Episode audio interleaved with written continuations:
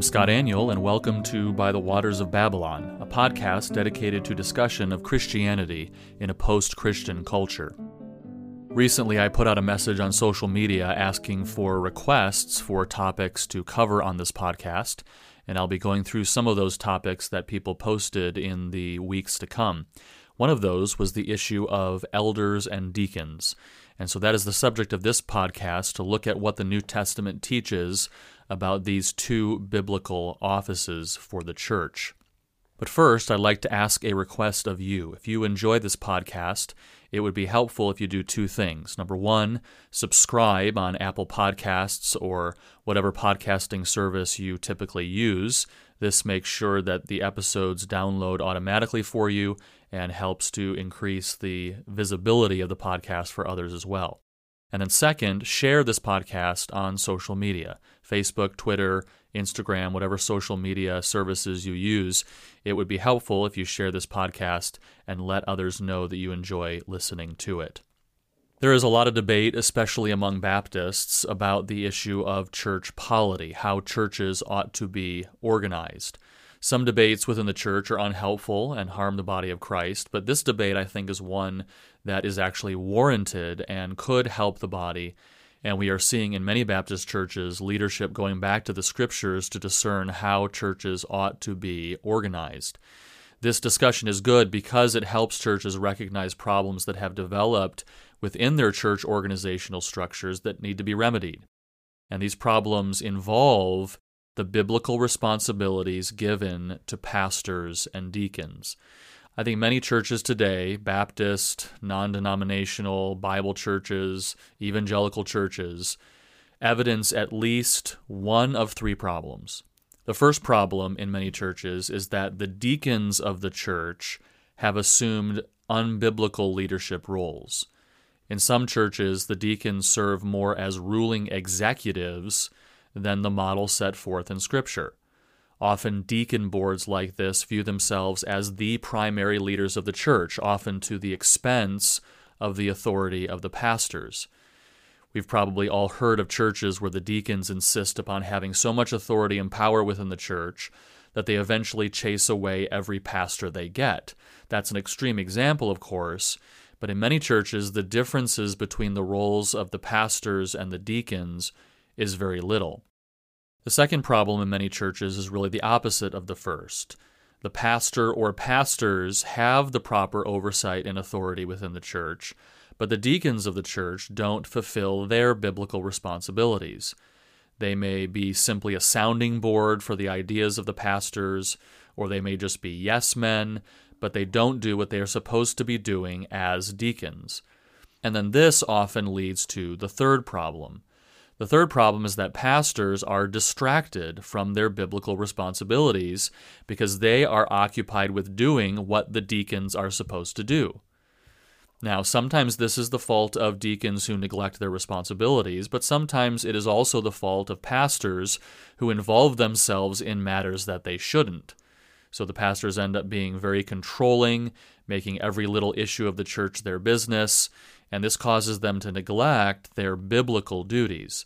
And sometimes this gets to the point where a pastor is really a controlling dictator, and even the congregation is not able to fulfill its God given responsibilities. In order to remedy these problems, we need to understand what the New Testament teaches about the officers of the church. The New Testament uses four different titles for officers within the church. The first is the term deacon, and we see this term first appear in Acts chapter 6, which we'll look at in a moment.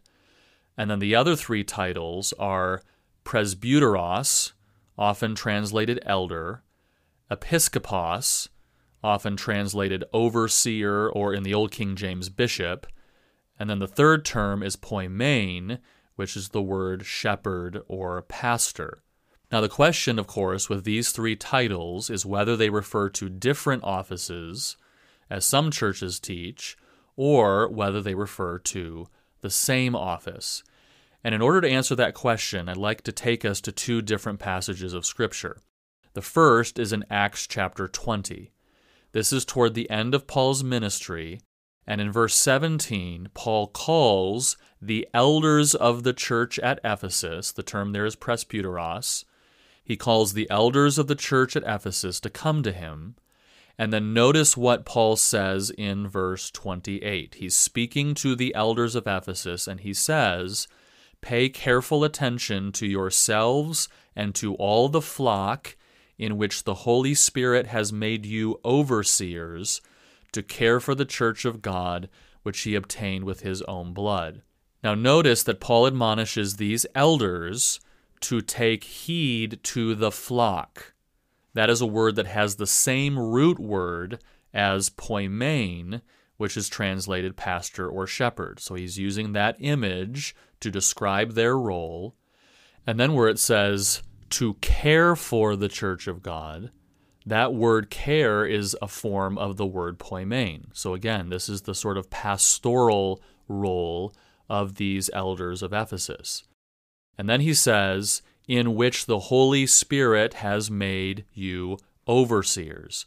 That's the word episkopos. So there is no doubt here that Paul considers the elders of the church in Ephesus to also be overseers and pastors. Those three terms describing different roles of one office within the church. One more passage is helpful on this point. 1 Peter chapter 5 verse 1 says, So I exhort the elders among you, as a fellow elder and witness of the sufferings of Christ, as well as a partaker in the glory that is going to be revealed. So Peter is exhorting elders. Again, that's the word presbyteros. And what is he exhorting elders to do? Verse 2 of 1 Peter 5 Shepherd the flock of God that is among you exercising oversight, not under compulsion, but willingly, as God would have you, not for shameful gain, but eagerly. So these elders are to shepherd, that's the word poimen, the flock of God, and they are to exercise oversight. There is the verb form of the word episkopos, from which we get our term overseer. So, what is clear from the New Testament usage of these three terms, then, is that they do not describe three separate offices within the church, with the deacon being the fourth office. This is not some sort of church hierarchy, as some denominations argue. But these terms describe two distinct offices. On the one hand, are deacons, and on the other hand, are the elders, who are also called overseers and pastors. The term elder is the most commonly used title for this office. It denotes the spiritual wisdom and respect that these church leaders possess. Overseer and pastor describe more of the function of elders. Pastor, especially, is used most often in the New Testament as a verb rather than as a noun or a title.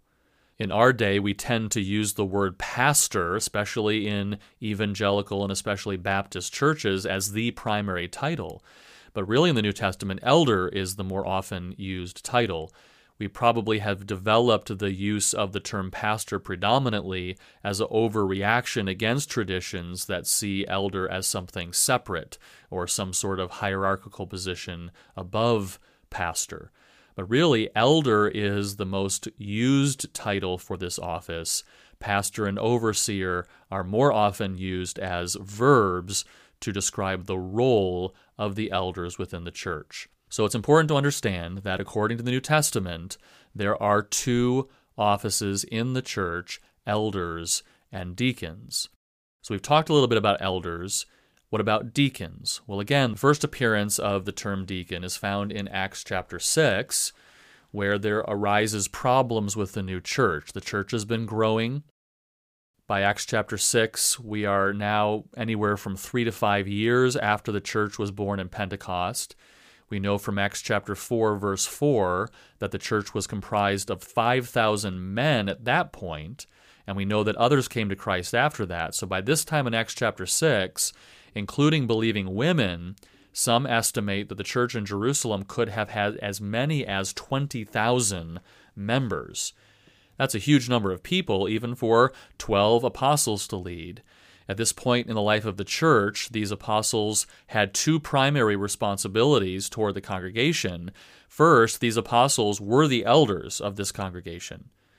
I mentioned earlier in reading 1 Peter chapter 5, Peter calls himself an elder. So they were apostles, but in these early years, they served as the elders of the church. They had not yet ordained other elders. That would come later when they spread out of Jerusalem. So the apostles were serving as elders, as pastors, as overseers of this new church in Jerusalem. And then the second responsibility of the apostles to the congregation was that they served the material needs of the church. They helped with the financial distribution to the members in need. In Acts chapter 4, we read that many people laid money at the apostles' feet. The apostles distributed it to the needy within the church.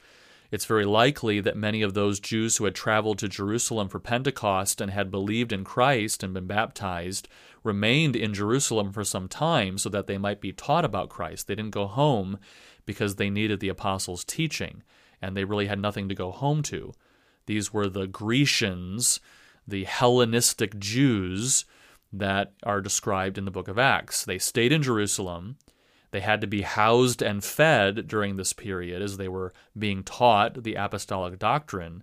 And so, this is why, as Acts chapter 4 tells us, some of the wealthy landowners among the new Christians sold a portion of what they owned to help to meet the needs of these homeless Christians. So, these were huge responsibilities for these 12 apostles to carry out for a congregation of perhaps somewhere around 15 to 20,000 members. Not to mention that they were also preaching the gospel to unbelievers and being arrested for it.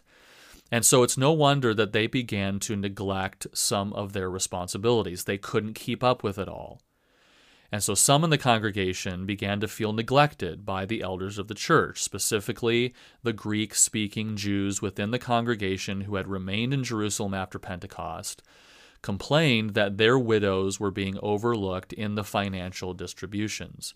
But what could have become a significant problem in the church, what could have caused great disunity and division was used by God to organize the structure of the church in a way that would best accomplish his purposes.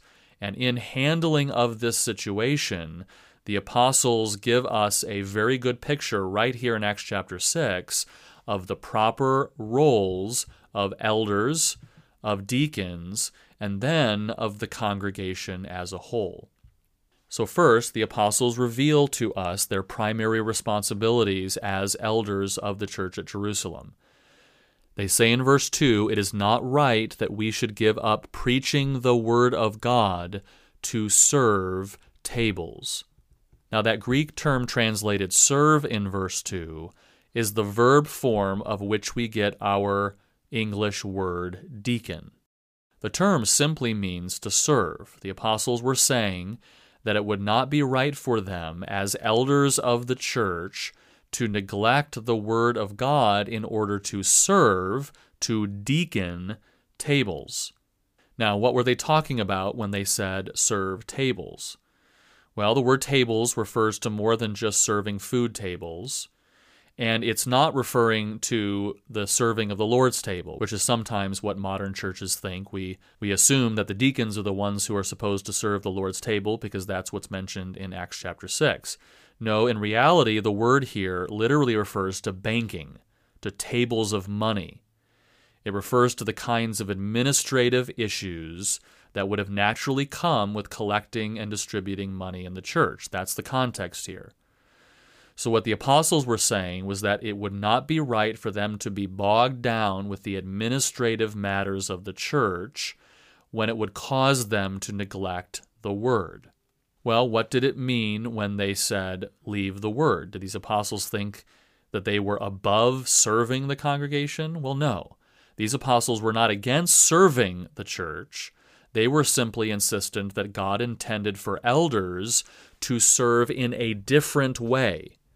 This is clear in verse 4 when it says, But we will devote ourselves to prayer and to the ministry of the word. And the word translated ministry there in verse 4, interestingly, is also the Greek word from which we get our word deacon. So, in other words, the apostles were not insisting that elders not serve the congregation. What they were saying was that it was not right for elders to serve the congregation in administrative matters when they should give themselves to serve the congregation, to literally deacon the congregation through prayer and the Word of God. This gives us a lot of insight into the primary responsibilities of elders. Elders are to serve the congregation through prayer and the Word. It's not right when that is neglected for other ministry, even good ministry. Pastors should give the great majority of their time and strength not to administration, not to financial matters, not even to distributing to the needy within the congregation. Elders should give the majority of their time to prayer and the Word of God. It is through prayer and the teaching and preaching of God's Word that elders primarily oversee and pastor the congregation. Unfortunately, this is often not the case in many churches today. Instead of being dedicated to prayer and the Word, many pastors are little more than glorified administrators. Many elders micromanage the administrative details of the church to the point where they neglect their primary responsibilities. Elders are supposed to oversee the church, they are supposed to set the doctrinal and philosophical direction of the church, but when it comes to the everyday material administrative matters of the church, which are good and necessary things, elders must not get distracted. But does this mean that ministering to people's material needs within the congregation is unimportant? Certainly not. And the apostles' actions in this passage make that clear. Verse 2 of Acts 6 says, And the twelve summoned the full number of the disciples and said, It is not right that we should give up preaching the word of God to serve tables. Therefore, brothers, pick out from among you seven men of good repute, full of the Spirit and of wisdom, whom we will appoint to this duty. But we will devote ourselves to prayer and to the ministry of the word.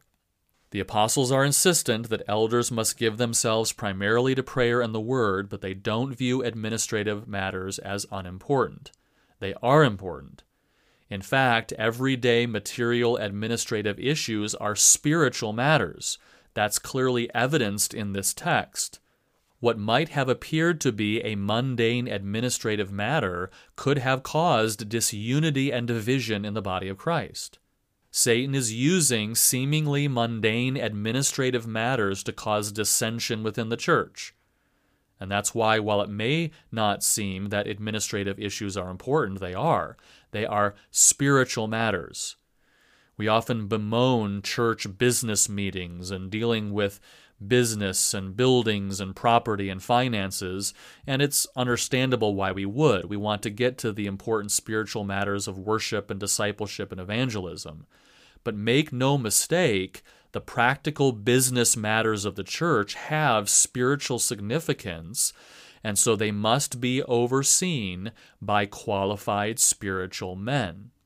But while both have spiritual implications, there's a difference between administrative matters and priorities like worship, discipleship, and evangelism. And a problem arises, as it does in Acts chapter 6, when the administrative matters distract the elders of the church from their God given ministry. So, the solution to this problem then was to create a second office within the church to handle these administrative matters, the office of the deacon. The actual title for deacon is not found in this passage, but as we've already seen, the Greek term for deacon is found three times in its verb form, two of which describe this ministry in administrative matters. So, this passage in Acts 6 gives us clear direction then as to what the primary responsibilities of deacons should be. Deacons should serve the material needs of the congregation. Deacons should oversee any administrative matters that would otherwise cause the elders to neglect their responsibilities. And the spiritual nature of what might seem to be simply mundane duties is further highlighted by the fact that the apostles insist that the men chosen to be deacons meet certain spiritual qualifications. These men had to be respected among the whole congregation as spiritual, wise men. And then of course Paul lists further qualifications in 1 Timothy chapter 3 right alongside spiritual qualifications of elders. They must exhibit spiritual qualifications because even administrative issues within the church are spiritual matters. Yet, unfortunately, just like many elders in our day neglect their responsibilities, so many deacons fail in their roles. Some deacons neglect their responsibilities out of a desire for more power. They want to rule the church. They want to be the church executives. And so they belittle the pastors and spread their influence only to the end of destroying the church. This is a great travesty, but it's unfortunately not uncommon in churches today. What is crystal clear from this account in Acts chapter 6 is that deacons are not supposed to be rulers of the church. Deacons are not leaders in the same sense as elders are. They're not like a second house of Congress. Deacons are servants. Nowhere in the New Testament are deacons given authority to rule over the congregation. Deacons were created to preserve the unity of the body by serving material needs within the church so that elders could give themselves over to prayer and the word. So, what application then does this have for the body as the whole? What importance does this have for church members who may never actually be elders or deacons? Well, understanding the biblical roles of elders and deacons is important for us for at least three reasons. The first is found in Acts chapter 6. The apostles instructed the whole congregation in verse 3 to choose men to serve in the role of deacon. The apostles didn't just choose seven men and appoint them as deacons. They instructed the congregation to select seven men who exhibited certain spiritual qualifications. This was not a popularity contest based on earthly qualifications. The apostles instructed the congregation to choose seven men who exhibited honesty, submission to the Holy Spirit, and wisdom. This doesn't mean elders can't recommend deacons. Often elders have a more full understanding of the spiritual qualifications of church members, and often elders take note of church members who are already actually serving. And so it makes sense in the practical outworking of ministry for elders to recommend certain individuals for the congregation to affirm in the office of the deacon. And then notice that also once the congregation selected candidates, the elders were the ones to approve and appoint them. Again, because elders usually have more insight into the spiritual lives of members of the congregation, elders have the right and authority to veto a prospective candidate that they consider unqualified, perhaps due to matters they know but the whole congregation might not. But nevertheless, the congregation as a whole was given the responsibility of carefully evaluating the lives of those respected among them and choosing men to fill the office of deacon. It's important to recognize that although elders are to rule churches, the congregation as a whole has significant responsibilities in the governance of the church. Selecting deacons under the guidance of the elders is one such responsibility, but the New Testament prescribes other responsibilities for the entire congregation as well, such as exercising church discipline we see this in 1 Corinthians 5 and 2 Corinthians 2, where the congregation as a whole has a role in church discipline. Also 1 Timothy 3:15 says it is the responsibility of the church as a whole to protect biblical orthodoxy as the pillar and ground of the truth. And in Acts chapter 14, we see the congregation as a whole affirming the appointment of elders and even holding preachers accountable, as we see in Galatians 1 8. It's instructive that most of the New Testament epistles were sent to entire churches, not just the elders of the church. In the New Testament, churches are ruled by elders, served by deacons, and governed by the church as a whole. This is a wonderful God ordained organizational structure to make sure that the work of the ministry is being done properly. What this means is that if elders are being distracted from prayer and the word by some other ministry or administrative issue, it is up to the congregation to make sure that it is remedied. This means that if the deacons of the church are power hungry and are trying to rule the church, it is up to the congregation to make sure that is remedied. And this means that if some within the congregation are failing to live up to their responsibilities, it is up to the congregation to make sure that it is remedied. And so we have seen in the record of this event in Acts chapter 6 a clear picture of how the church should be organized. Elders serve the congregation by leading its theological and philosophical direction by prayer and the teaching and preaching of the word. Deacons serve the congregation by overseeing administrative matters within the church so that the elders are not distracted, and the congregation as a whole is responsible to make sure it is all happening properly. If the body of Christ is organized in this way, the church will flourish like this one did in Acts chapter 6, verse 7. And the word of God continued to increase, and the number of the disciples multiplied greatly in Jerusalem, and a great many of the priests became obedient to the faith. Thank you for listening to By the Waters of Babylon. Please subscribe on Apple Podcasts or other podcasting services, and if you enjoy the podcast, please give it a five star rating. You can find me on Twitter at twitter.com slash scottaniol. I blog at g3min.org, and for articles, audio, and speaking itinerary, visit scottaniol.com. Join me next time as we discuss issues related to Christianity in a post Christian culture.